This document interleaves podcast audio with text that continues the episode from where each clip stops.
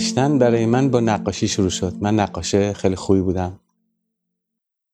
تو مدرسه جزو شاگرد اولای مدرسه بودم و بعد معلم منو میبردن توی ها پای تخت نقاشی میکشیدن که شاگردای دیگه از روی اون نقاشی بکشن.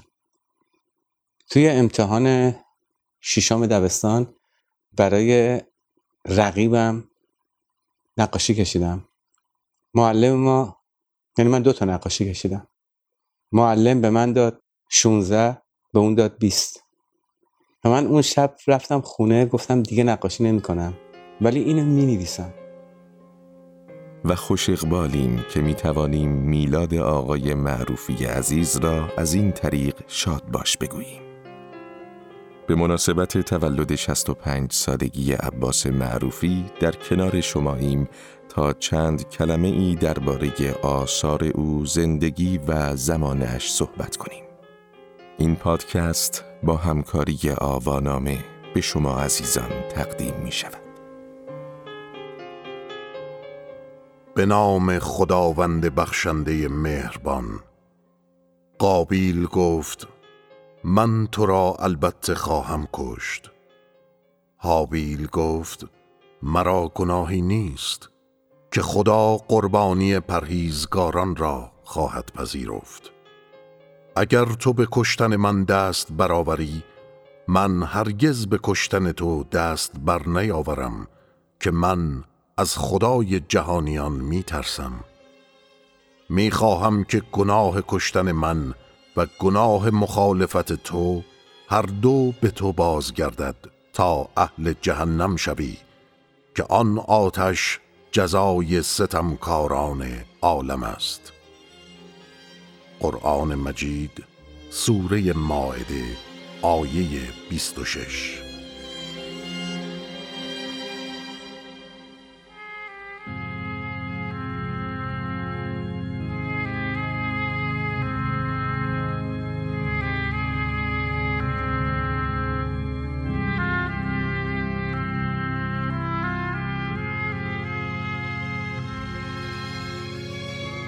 تم برادرکشی از قدیمی ترین متون یعنی عهد عتیق سابقه داره تا میاد جلو. شما هم یکی از مزامین اصلی کتابتونه. برای اینکه تموم نمیشه. سال 61 بود. توی کیهان تهران نوشته بود برادری به خاطر 34 هزار تومن سر برادرش رو برید. انگار یه نفر با تبر زد اینجوری وسط قلب من. هاش فکر می‌کردم به خاطر سی و چهار هزار تومن مثلا اون موقع حقوق من بود مایی چهار هزار تومن چه من به خاطر هشت نه ماه حقوق مثلا من یه برادر زده برادر خودش کشت. با لگت یوسف را دراز کردم. گفتم پدر گناهش کردن تو. هنوز تا گردن زیر خاک بود. گفتم هر چه بادا باد. به اطراف نگاه کردم. یک سنگ بسیار بزرگ برداشتم بالای سرش ایستادم سنگ را با دو دست بلند کردم و چنان به کلش کوبیدم که حس کردم چیزی زیر دستم اردی بهشت است زمان دلدادگی زمان شاعری و خوشدلی زمان باران نیسان و طوفان گل. از دلتنگیت کجا فرار کنم معمار هیجان؟ کجا بروم که صدای آمدنت را بشنوم؟ کجا ایستم که راه رفتنت را ببینم؟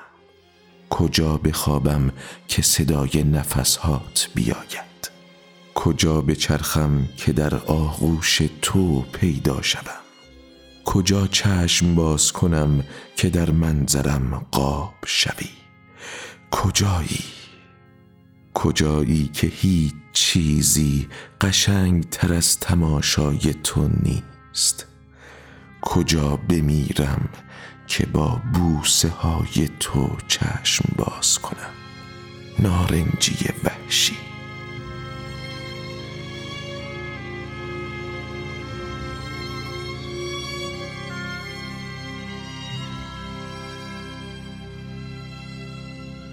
عباس معروفی 27 اردیبهشت 1336 در محلی بازارچه نایب السلطنه تهران متولد شد.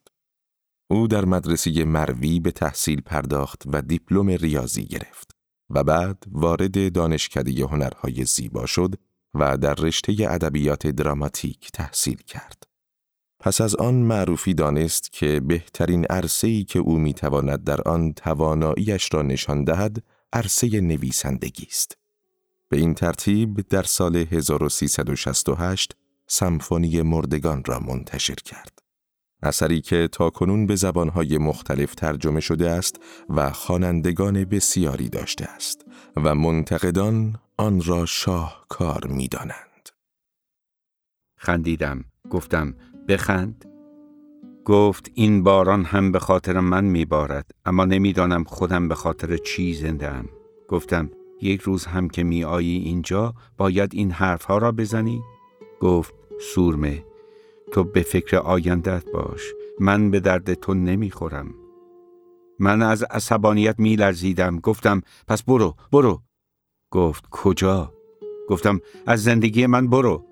و گریه کردم. گفت من از ازدواج نمی ترسم از این می ترسم که تو هم مثل آیدا زله شوی من دنبال چیزی می گشتم که گمش کردم دارم رفته رفته تبدیل به آدمی می شوم که به فکر کردن فکر می کند حالا فکر کردن برای من عادت شده، هدف شده. همش دلم می‌خواهد بنشینم و فکر کنم. مهم نیست که دست هم به چه کاری مشغولند. گفتم استقامت داشته باش. آنها زندگی تو را نابود کردند ولی تو بعد از مرگ آیدا خودت را دار زدی. هنوز هم حاضر نیستی دست برداری. گفت حالا دیگر فرقی ندارد. خودم را رها کردم آب مرا ببرد. تو که خبر از دل من نداری. اما داشتم تکه ای از فایل صوتی سمفونی مردگان را شنیدید با صدای حسین پاکدل کاری از آوانامه تولید کننده نسخه صوتی سمفونی مردگان و سال بلوا عباس معروفی در سمفونی مردگان ما را با آیدین جوان روشن فکر آسی آشنا می کند که با خانواده سنتی خود در جدال است. آیدین برای همه ما در همه دوره ها آشناست و معروفی به خوبی جامعه قفلت زده ای که روح آیدین را می آزارد مورد هدف قرار می دهد. روی کرده اگزیستانسیالیستی و نیز شخصیت پردازی سریح و قوی معروفی در این داستان همان محل پیوند او با مخاطبش است. و این گونه است که بعد سی و پنج سال هنوز که هنوز است مخاطب آشنا به ادبیات در پی خواندن سمفونی مردگان است. معروفی جوان که سودای نوشتن و نویسندگی لحظه ای رهایش نمی کرد در سال 1358 پایش به محفل ادبی گلشیری باز شد و در همان روزها بود که با اولین اثر خود یعنی روبروی آفتاب نظر استاد سختگیر خود را جلب کرد و پس از آن هم توانست شاهکار خود یعنی سمفونی مردگان را بنویسد. سمفونی مردگان را اولین بار نشر گردون در یازده هزار نسخه منتشر کرد. و پس از آنکه فعالیت این نشر در سال 1374 ممنوع شد، کتاب همراه باقی آثار معروفی به انتشارات قغنوس سپرده شد. نسخه اولیه و در واقع اصلی کتاب در موزه نادر ابراهیمی نگهداری می شود. نسخه ای که پر از حاشیه نویسی های خواندنی مرحوم ابراهیمی است. لذت دیدن این نسخه کمتر از لذت خواندن خود اثر نیست. اما از نشر گردون گفتیم. معروفی در سال 1369 بنای ماهنامه ای ادبی و فرهنگی به همین نام را گذاشت. این ماهنامه از سال 1369 تا 1374 منتشر می شد و همواره هم به آن انتقاد می شد تا اینکه در سال 1374 با حکم قضایی تعطیل شد. عباس معروفی درباره تعطیلی مجله گردون در مصاحبه ای که با نشریه الف با داشت چنین گفت: سرانجام روز 19 آذر 1370 بازجویم حکم توقیف موقت گردون را به دستم داد. از آنجا مستقیما به اداره مطبوعات رفتم و برای اولین بار با محسن سازگارا مدیرعامل شرکت تعاونی مطبوعات آشنا شدم. او آن روز خیلی با من حرف زد و گفت که باید تلاش کنیم تا این حکم را بشکنیم. از یک سو او میدوید، از سوی محمد مصدق و از سوی دیگر خودم. یکی از غمانگیزترین دوره های زندگی من همین هجده ماه تعطیلی گردون بود که همه رفت و آمدها، تلفن‌ها و ارتباطهایم قطع شد. یک بار احساس کردم چقدر تنها شدم. نمی‌دانستم چه خاکی به سرم بریزم. تنها سیمین بهبهانی هر روز به من تلفن می‌زد و دلداری می‌داد.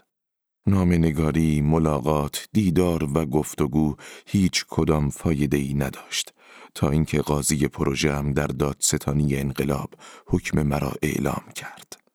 اعدام. گرچه این حکم اجرا نشد و معروفی تبرعه شد چند سال بعد که مجله و نشر گردون و نیز جایزه قلم طلایی که بنیانگذارش خود معروفی بود به کل تعطیل و توقیف شدند نویسنده ناماشنا و جسور مجبور شد مانند بسیاری از روشنفکران و نویسندگان دیگر جلای وطن را برگزیند و همراه با دختر و همسرش به آلمان مهاجرت کند. در آلمان به واسطه بورسیه‌ای که دریافت کرده بود، مدتی در خانه هاینریش بول ماندگار شد و یک سالی هم مدیریت آنجا را بر عهده داشت. اما این همه ماجرا نبود. مدیریت شبانه هتلی در 60 کیلومتری برلین دو سال و نیم خالق آیدین، سورملینا و آن عاشقانه عجیب را به خود مشغول داشت. دو سال و نیمی که به گفته خودش بسیار بر او سخت گذشت. چرا که نتوانست در آن مدت چیزی بنویسد و ننوشتن برای نویسندهی چون او حکم این را داشت که در انتظار مرگ بنشیند و مردن خیش را نظاره کند. پیش از ترک ایران، رمان دیگری با نام سال بلوا از معروفی منتشر شده بود. رومانی تاریخی درباره زنان و سرنوشت شوم آنها در جامعه‌ای که می‌خواهد آنها را نادیده بگیرد. سیمین دانشور، مادر نویسنده و نوشافرین که پاگیر عشقی ناممکن می شود همگی در این قصه سهم دارند. داستان نوشا در ابتدا از زبان نوشا روایت می شود که درگیر عشق حسینای سفالگر می شود. کسی که برای دختر برگ گل خانواده اعیان زیادی کم است. نوشا به اجبار پای سفره عقد پزشک میانسال و خوشاوازی شهر می نشیند. و اما کیست که نداند آتش زیر خاکستر هزار بار سوزاننده تر از گرگر لهیب افراخته است. در ادامه یکی در میان نوشافرین است که داستان را روایت می کند. سال بلوا به نوعی داستان همه عشقهای در پستو مانده و قبار گرفته زنان و دخترکان ایرانی است. زنانی که جامعه بیرحم مجبورشان کرده امیال و خواسته های خود را نادیده بگیرند و آنها را با خود به گور ببرند. اما نویسنده پرشور ایرانی در قربت چه کرد و چگونه غم قربت را بر خود هموار کرد؟ کسی که بنا بود با داستانهایش بخش غیرقابل انکار خاطره جمعی اهالی کتاب باشد. او روزها و شبهای طولانی را در آن هتل گذراند. جایی که برای او خانه موقتی بود، فرسنگ ها دور از همه جاها و همه چیزهایی که دوستشان داشت. گذرتان اگر به نمایشگاه سالانه کتاب فرانکفورت بیفتد، جایی حوالی قرفه ایران، قرفه کوچکی می‌بینید که نام نشر گردون را بر خود دارد. و البته عباس معروفی را می‌بینید که همچنان شکست ناپذیر و مصمم با کتابهای ایرانی که با دستهای خودش در چاپخانه کوچکش چاپ کرده آنجا نشسته. چند دقیقه ای اگر کنارش بنشینید کتابهای دیگرش را نشانتان می‌دهد. آنها که هیچ وقت نتوانستند در ایران مجوز بگیرند و حالا توی بسات دست فروش های خیابان انقلاب به اجبار جا خوش کردند. مثلا کتاب فریدون و سپسرش.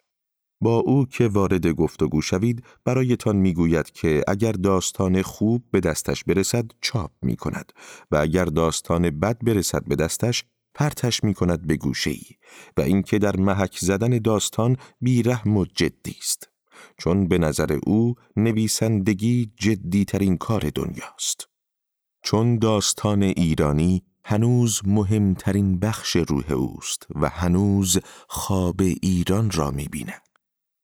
برایتان می‌گوید که با این اوصاف چطور می شود داستانی به زبان غیر فارسی نوشت آن هم با قلمی که از شاخ درختان تبریز و گردوی توی سرکان و افرای سواد کوه جان گرفته است.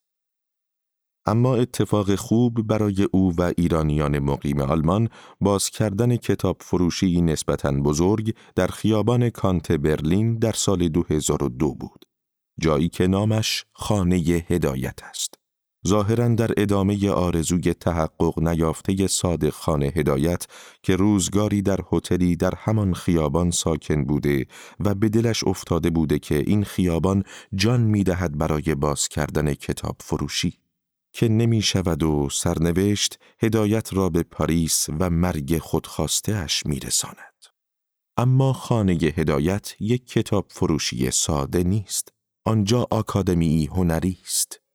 دفتر و میز کار معروفی آنجاست. سال هاست که کلاس های آنلاینش را در کنج خلوت همین کتاب فروشی برگزار می کند و حتی چاپخانه کوچکش همین جاست. در خانه هدایت کتاب های ایرانی خود نمایی می کنند. کتاب هایی که به زبان انگلیسی و آلمانی هم ترجمه شده اند.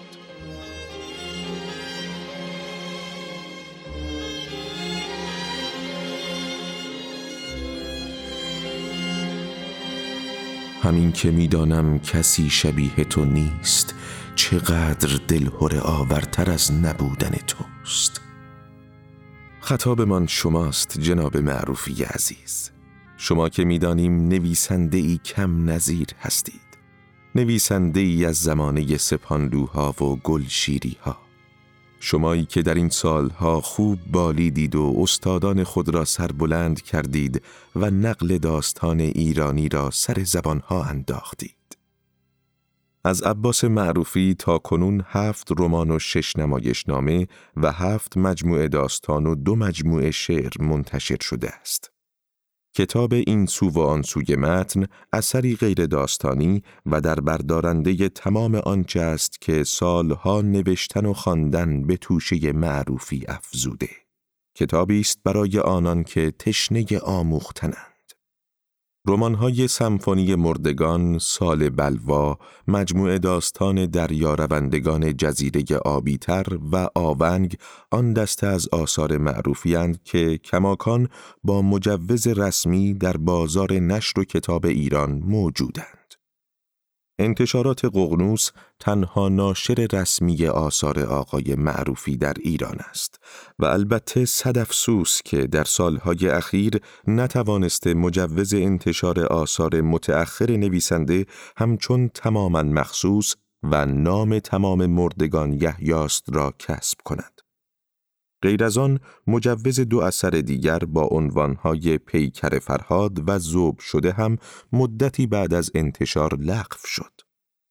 غم افزون می شود وقتی می بینی که آثار لغو مجوز شده یا مجوز گرفته او به جای درخشیدن در ویترین کتاب فروشی ها دارند در چاپخانه های غیر قانونی با کیفیت پایین کپی می شوند و با قیمت گذاف به دست علاقمندان او می رسند. افسوس که تاریخ این سرزمین سراسر نمود بیمهری و روی گردانی از صاحبان هنر و قلم و اندیشه است. چنانکه بر فردوسی و حافظ و هدایت و دیگرانی از اعثار گذشته چنین ظلمی رفته و اندوهی بسیار ماندگار شده.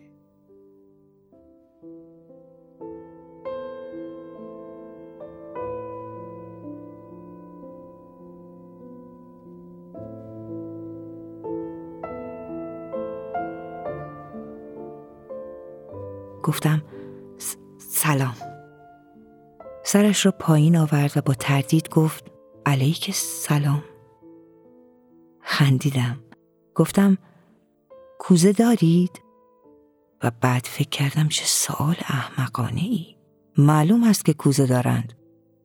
سعی کردم حواسم را جمع کنم و بپرسم که این کوزه ها و خمره ها را شما می سازید؟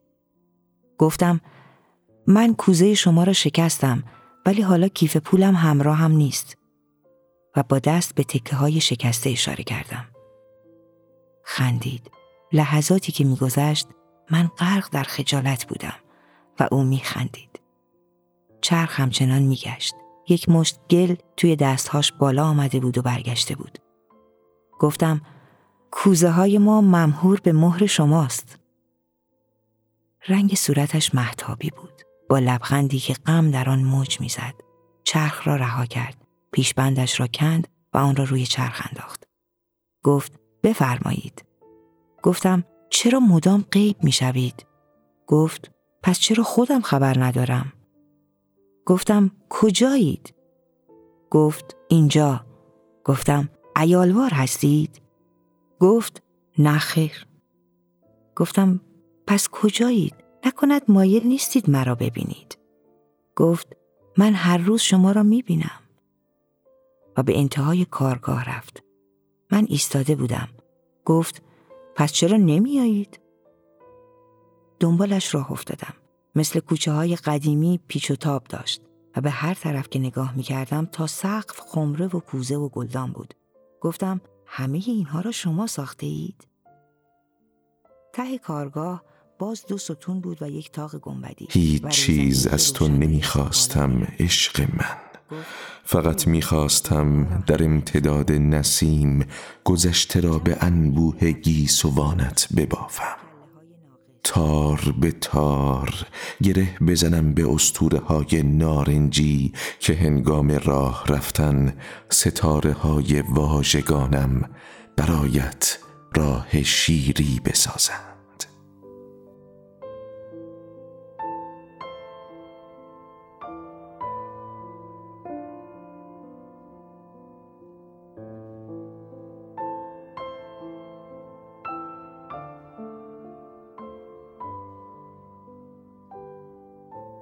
از افتخارات عباس معروفی کسب جایزه هلمن هامت در سال 1996 است.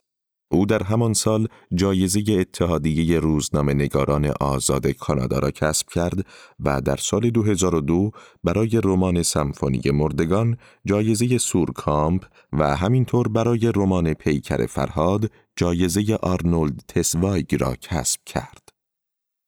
در این میان سخنی از او بشنویم.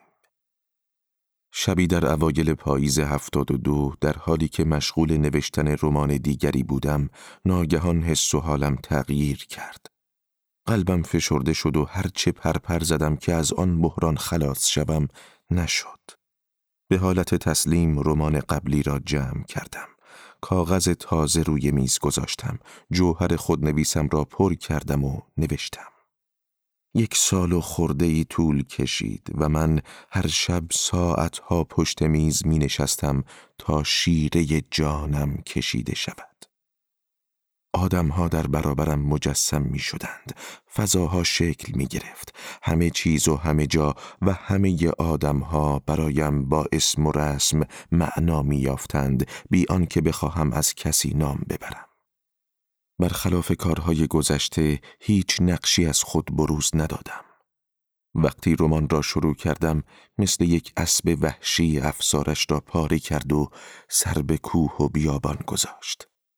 زن قلمدان بوفکور روایت می کرد و من فقط واسطه بودم تا این شکل غریزی بدور از خرد بروز کند. این روزها اما خبر ناخوش احوالی آقای معروفی همه من را اندوهگین کرده. آخر ایشان برای ما صرفا یک نویسنده نیستند. ما با آثار آقای معروفی شبها را صبح کرده ایم در حالی که اشک ریخته ایم خشمگین شده ایم و به فکر فرو رفته ایم. او در آثارش ما و جامعه من را در مقابل چشمانمان قرار داده و ما را به اندیشیدن فراخوانده. حال تنها می توانیم امیدوار باشیم که به زودی بر تنش رخت عافیت بنشیند. گاهی اوقات پیش میاد مثلا میرم توی یک کارگاه داستان نویسی بعد می‌بینم یه پسر مثلا داستان نویس سی و دو ساله خوب باهوش مرعوب منه مرعوب این نویسنده هست. دلم می‌خواد ببرمش بشنم توی قهوه خونه باش چایی بخورم شوخی بکنیم جوک بگیم. می‌خوام این گندگی رو بشکنم بیارم نزدیک کنم با اینا. می‌دونی؟ ولی موقعی که می نویسم موقعی که پشت میزم نشستم اونجا فکر کنم نیم سانتیمتر با خدا فاصله دارم آقای معروفی میلادتان بر همه ما دوستدارانتان مبارک. برایتان تندرستی، کامرانی و خوشدری مستدام آرزو می